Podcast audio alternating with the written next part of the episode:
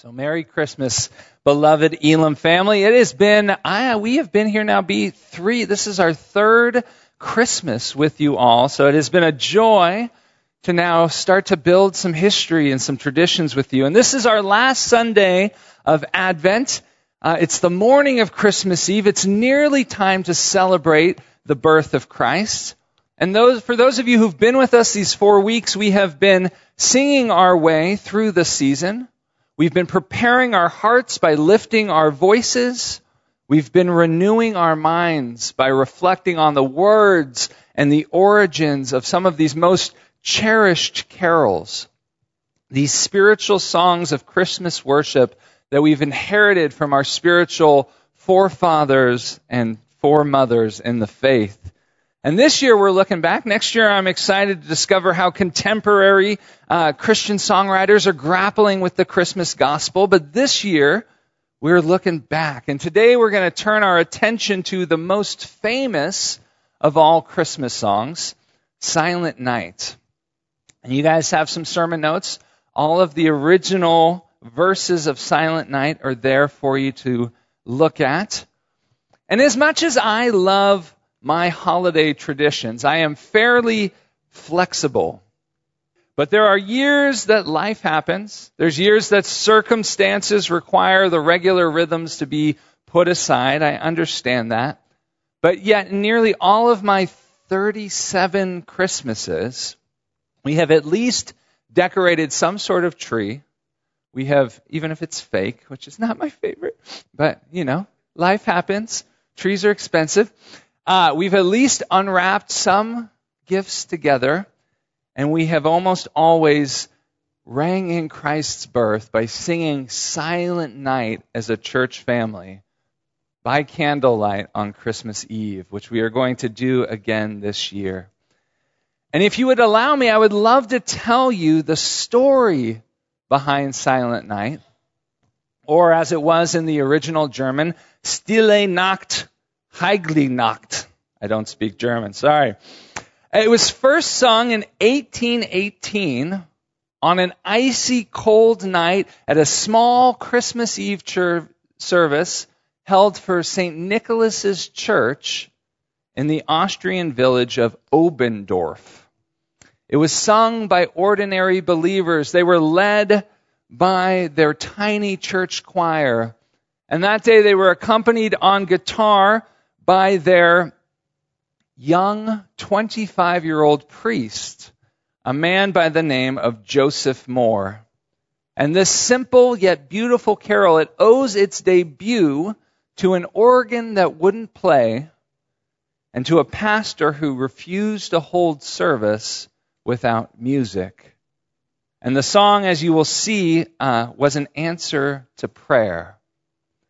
So young both in life and ministry. Joseph Mohr had been assigned to St. Nicholas's Church for just over a year at that point. By all reports, he was this tireless, giving young man. He spent most of his time ministering to the children of the area's poorest families there in Austria. He cared for them deeply because he himself was the child, the illegitimate child of a seamstress and an army deserter who had been passing through town. So he knew what it was like to grow up as a kid on the margins. He also had cultivated a deep passion for music. You see, he had been touched greatly. He had this experience at his grandfather's church where they had sung praises to God in their native German instead of just in the traditional Latin. And it had impacted him. So now it's the winter of 1818. It was a bitter one in the village of Oberndorf. The river had flooded and then it froze. Temperatures were frigid and snow covered everything. And so Mohr, as this new young pastor, he was making his last minute preparations for the, the Christmas Eve midnight mass he was tidying up the sanctuary, he was getting things ready, and he went to do a sound check on the ancient church organ. And it would not play. So for hours he struggles with the instrument. He's working on the pedals, he's getting behind it, he's trying to see what on earth has gone wrong with this instrument. And try what he might, he cannot get it to make any noise. It was either taken out by the cold or by the mice that so often plagued his sanctuary. So, unable to do anything else, Mohr pauses to pray. And he asks God for a solution or for inspiration, something that might allow him to bring music to God's people on this most holy and meaningful of nights. And as he sits there in the quiet, the Lord brought to mind a poem that Mohr had written two years earlier when he was visiting his grandfather for the holidays. You see, back in 1816, the region of Salzburg, which is their part of Austria, was still celebrating the end of the brutal Napoleonic Wars. And their region had been the last region in Austria to be liberated. And the townsfolk, they're still euphoric as the, the withdrawal of the last of Napoleon's allies, the Bavarians, were taken out of their country. And so it's Christmas Eve. He's getting ready to go to midnight mass, and he's he's warmed by uh, hope. He's buoyed by joy, and he decides he's going to walk from his grandfather's house to the church at 11 o'clock at night uh, on a snowy winter's night. And he's all alone, and as he walks from Grandpa's house to the church, it's this quiet, star filled evening, and in the stillness, he pens uh, six unadorned stanzas as he prepares his heart for worship. And the first is this Silent night, holy night, all is calm, all is bright.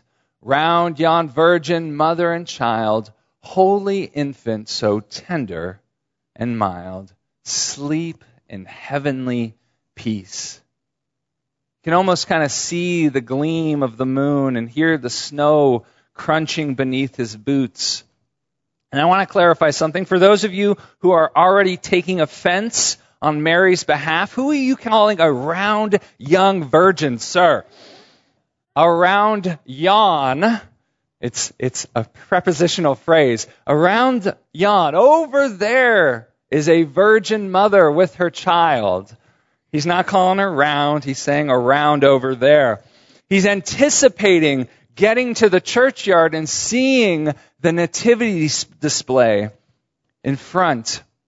But as he walks through this rustic setting, he's suddenly transported from Austria back to Bethlehem on that very first Christmas.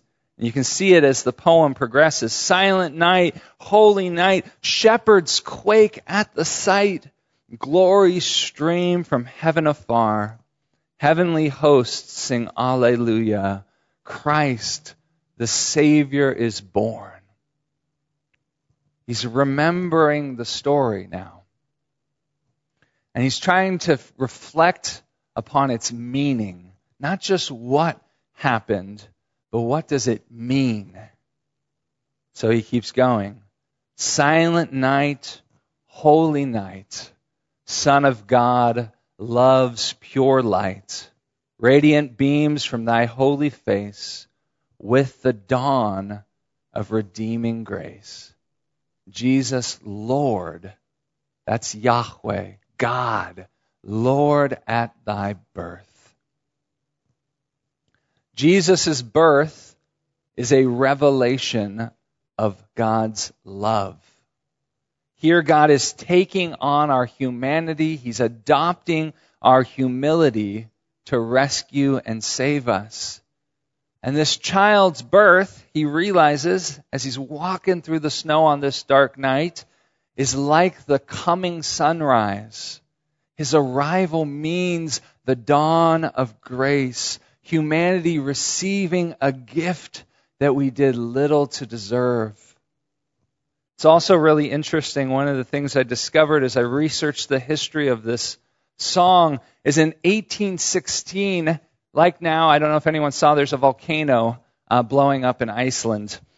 And Back then in 1816, there was also a volcano going off, I think in Iceland. And so the world was dark. It was not just winter dark, it was also there's ash in the air and the world is dark. And he says, This child's birth is the dawn. And he goes on, Silent night, holy night, brought the world gracious light. Down from heaven's golden height comes to us the glorious sight.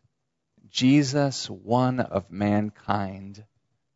Not only is he God at his birth, but he is one of us. He is humanity. He is a human being stepping into our experience.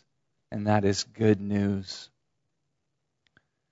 And as this, at this point, Mohr seems to recall not only the darkness that has plagued their continent, but that ugly conflict that has just wreaked havoc in Europe.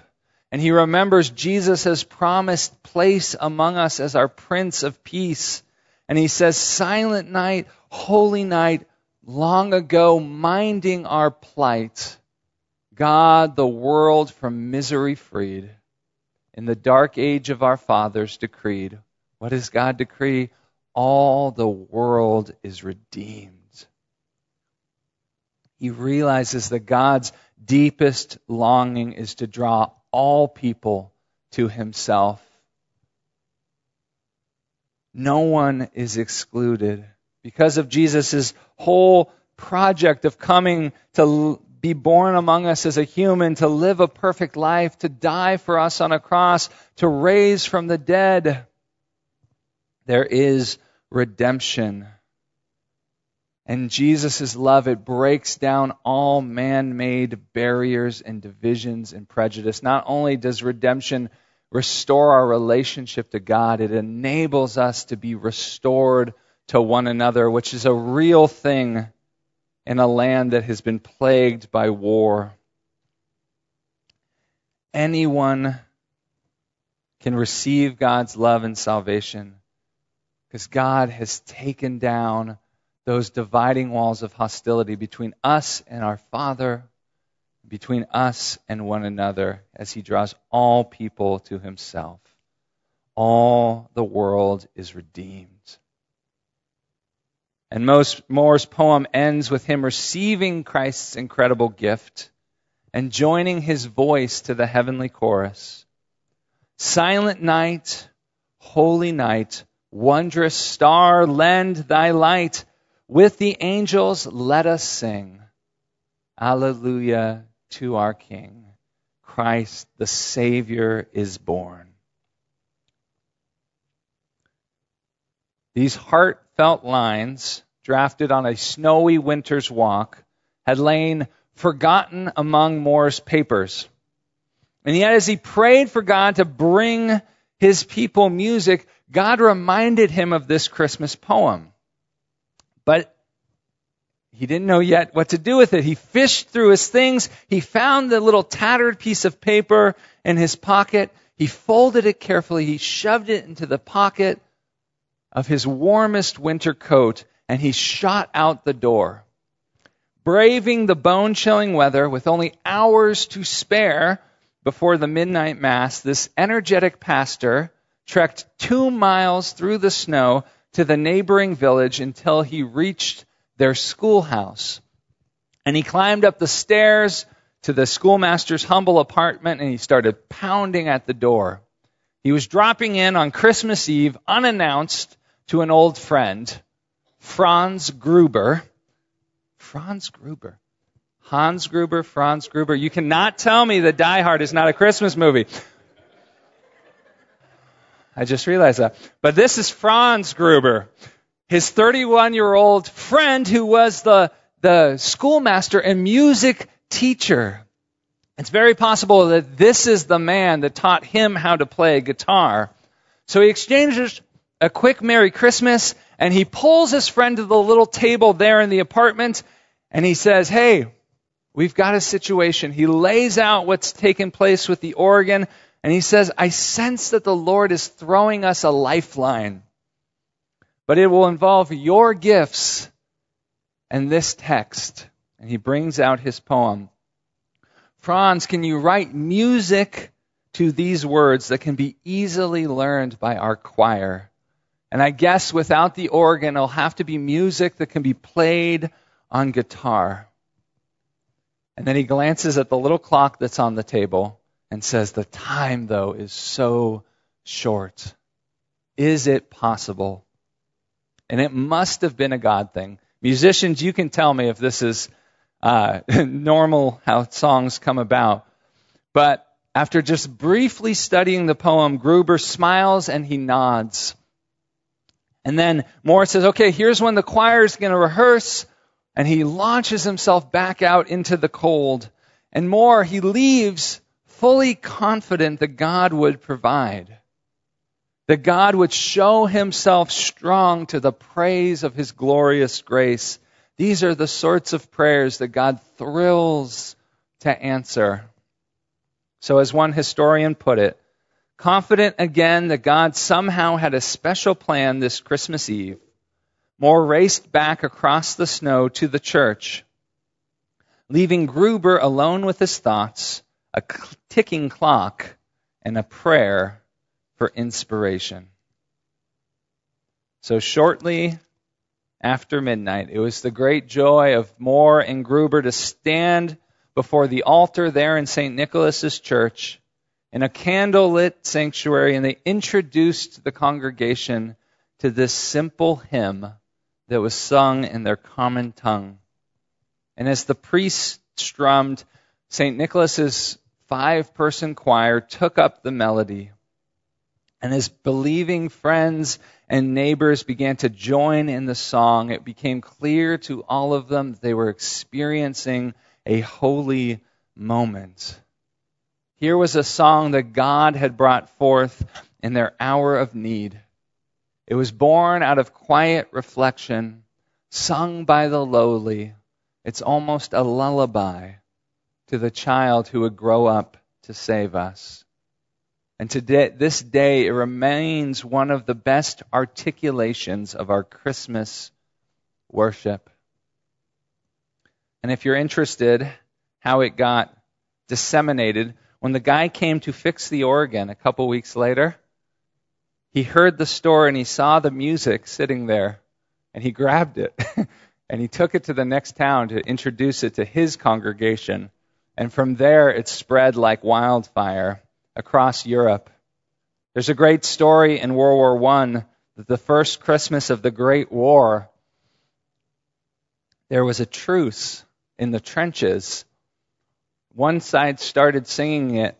I don't know if it was in German or French or English, and then the other side took it up, and they all met in the middle in no man's land and had a, a Christmas celebration across national boundaries in the face of conflict as they remembered the hope we have at Christmas.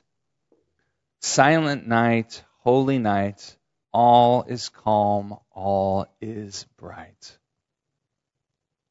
So as we meditate on this song of Christmas, there's one verse from the, the biblical narrative that jumps instantly to my mind.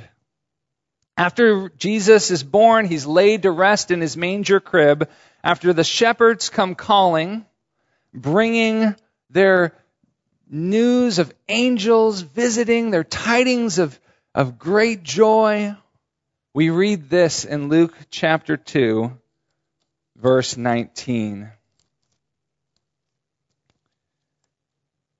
But Mary treasured up all these things, pondering them in her heart.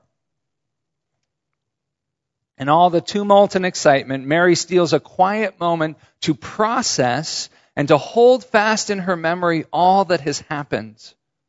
Life has been quite the whirlwind. There has been an angelic visit. There's been a mysterious, miraculous pregnancy. There's been a, a betrothal that was thrown in doubt and then confirmed.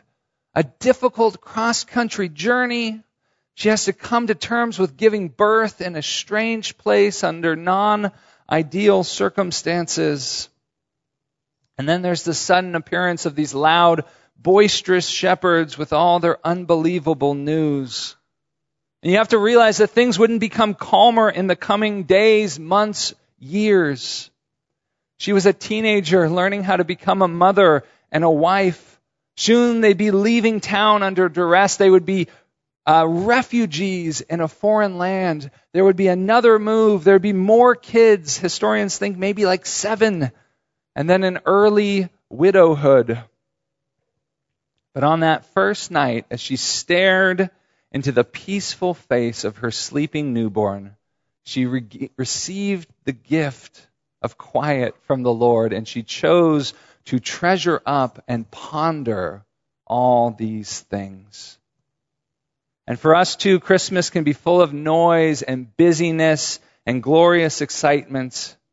But both our song today and the mother of our Lord encourage us to carve out space for contemplation, to seize the opportunity, like Father Mohr and Mother Mary, to treasure up and ponder all that God has done. You see, to treasure up means to keep carefully in mind all that has happened to protect it from the corruption of forgetfulness or distortion, to ser- preserve it fresh and safe in our collective memories. That's why we write Christmas songs, after all. It's one of the ways that we treasure up and preserve all that transpired, how we keep the flame of the Christmas gospel burning bright in our hearts. But we don't just remember, we also ponder to ponder means to wrestle with something, to interrogate it, to dialogue with it, to tease out the implications and its meaning. What does it mean that Christ, our Savior, has been born in a manger, that the true light is shining in our darkness? No worries. We love to worship with our kiddos. That Jesus has come to renew love and to bring life and hope and peace. But pondering is more than careful thought. It means arriving at a conclusion, at a course of action. Events like these either need to be processed and rejected as fantastical, or they need to alter our journeys. For if a story like this is true, you want to find your place within it and not be left out in the cold apart from the incredible drama of redemption and grace. So we have a few minutes left together, and I want to actually create some space for you to hear again the Christmas story. Not to rush, but to sit with it. You've made time to be here this morning. Let's take advantage of the gift of a moment's stillness. So I'm going to have Beth and Brianna actually read for us the story in three parts from Mary's vantage point. And each step of the way on the back of your sermon notes, I will have different prompts for you to treasure up and ponder. And it'll look slightly different each time, but to the same end. So I'm going to ask Beth to read us Mary's story from Luke chapter 1 when the angel visits. And your question is going to be this what piece of Mary's experience strikes you as most interesting or surprising, and why? So, as you hear, as you ponder and reflect, wrestle with this question. In the sixth month, the angel Gabriel was sent from God to a city of Galilee named Nazareth, to a virgin betrothed to a man whose name was Joseph of the house of David and the virgin's name was Mary. And he came to her and said, Greetings, O favored one, the Lord is with you. But she was greatly troubled at the saying and tried to discern what sort of greeting this might be. And the angel said to her, Do not be afraid, Mary, for you have found favor with God. And behold, you will conceive in your womb and bear a son, and you shall call his name Jesus. And he will be great, and he will be called the Son of the Most High. And the Lord God will give to him the throne of his father David, and he will reign over the house of Jacob forever. And of his kingdom there will be no end. And Mary said to the angel, How will this be, since I am a virgin?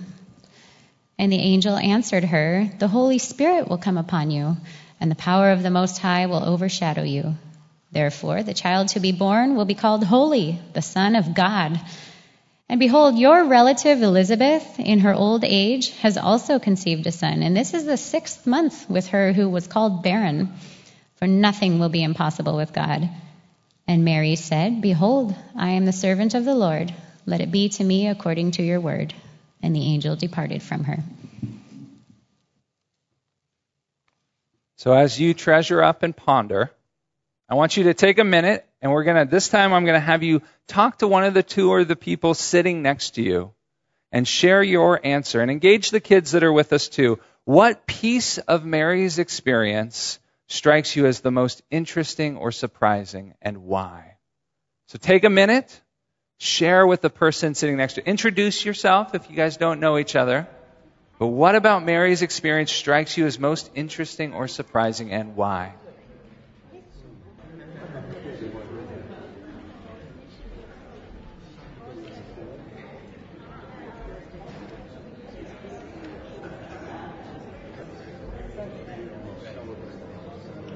Okay, extroverts, give the introverts uh, 10 seconds left that you stole from them?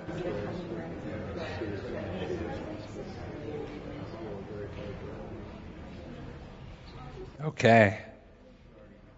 Well, I'm now going to ask Brianna to read Mary's song of praise from Luke uh, chapter 1. But as you listen, consider for yourself what aspect or implication of the Christmas story most causes you to sing. So, B. And Mary said, My soul magnifies the Lord, and my spirit rejoices in God my Savior. And he has looked on the humble estate of his servant. For behold, for now on all generations will call me blessed. For he who is mighty has done great things for me, and holy is his name. And his mercy is for those who fear him from generation to generation. He has shown strength with his arm. He has scattered the proud in the thoughts in the thoughts of their hearts. He has brought down the mighty from their thrones and exalted those of humble estate. He has filled the hungry with good things, and the rich he has sent away empty. He has helped his servant Israel in remembrance of his mercy, as he spoke to our fathers, to Abraham and his offspring forever. Thank you. So, as you consider, I'm going to ask one or two people to share with us what aspect or implication of the gospel story most causes you to sing? If you have an answer, just raise your hand and I'll run out to you. What aspect or implication of the Christmas story most causes you to sing? Yes, Janelle. Uh, just God's faithfulness. Again, He's sending Jesus as He said He would, and it's faithfulness Amen. to us. God is faithful. One more person? What aspect or implication of the Christmas story most causes you to sing?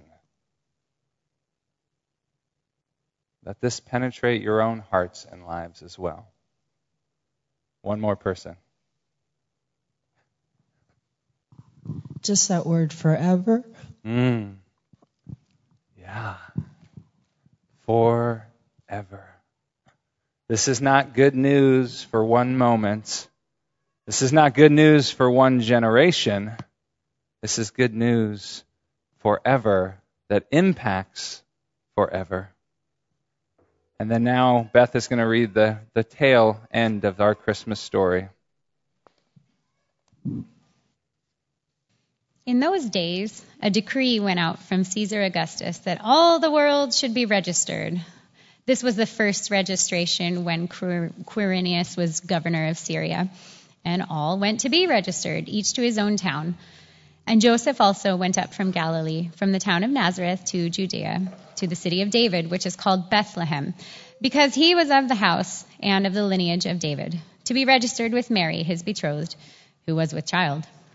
And while they were there, the time came for her to give birth. And she gave birth to her firstborn son, and wrapped him in swaddling cloths, and laid him in a manger, because there was no place for them in the guest room. And in the same region, there were shepherds out in the field, keeping watch over their flock by night. And an angel of the Lord appeared to them, and the glory of the Lord shone around them, and they were filled with great fear. And the angel said to them, Fear not, for behold, I bring you good news of great joy that will be for all the people.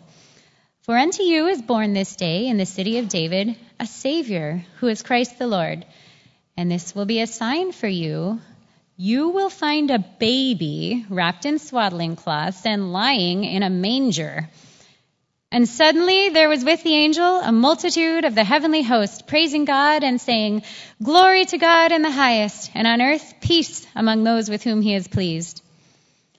When the angels went away from them into heaven, the shepherds said to one another, Let us go over to Bethlehem and see this thing that has happened, which the Lord has made known to us. And they went with haste and found Mary and Joseph and the baby lying in a manger. And when they saw it, they made known the sayings that had been told them concerning this child. And all who heard it wondered at what the shepherds told them. But Mary treasured up all these things, pondering them in her heart. And the shepherds returned, glorifying and praising God for all they had heard and seen as it had been told them. Amen. Thank you, ladies. So as you treasure up these truths and you ponder them in your heart, how will you respond? There's a spot for you to write your response on the back of your sermon notes. But I really would encourage you to not miss the opportunity to not just remember, but to treasure up and to ponder how is this good news? How does it touch you? And how will it change you? So take a moment, put your convictions into words, write it on paper.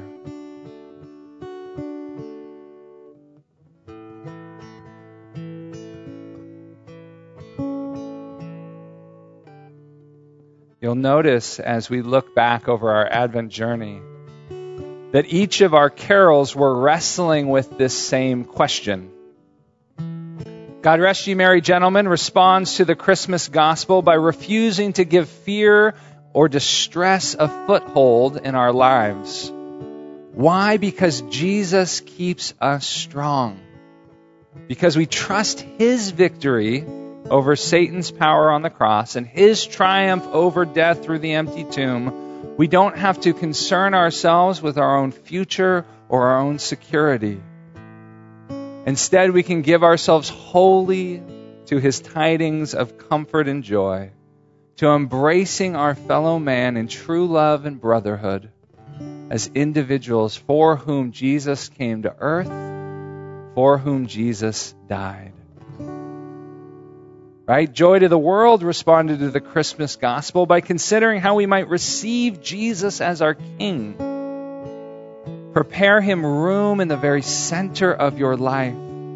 Be open to receive all that he will bring and submit to his leadership in your life. Go Tell It on the Mountain responds to the Christmas gospel by becoming a herald of it. Jesus' coming was a revelation of love, it was a revelation of power. And this great grace and jubilee is something to shout from the heights. Jesus, our humble Savior, has come to bring life, liberation, and jubilee, and it was news to be shared. It is news to be shared. And finally, Silent Night prompts us to be still, to still the busyness and the crazy, and to draw near to Jesus so that we might marvel and so that we might worship, to give him the worth that he is due. Silent night, holy night, wondrous star, lend thy light. With the angels, let us sing. Alleluia to our King. Christ, our Savior, is born. Let me close this in prayer. And then if you want to sing Silent Night, you got to come back tonight. Because it's not night, it's morning. So, dear God, Lord, we love you. We thank you for the, the this breath, this moment to remember, to reflect, to acknowledge your great love for us. May our hearts sing your praise this holiday season. And may it not just be something that warms us, but something that changes our steps. May we too get lost in this holy moment. And may we be saved. As the two ladies shared, you are faithful and you are forever. And we glorify your name. In Jesus' name, amen.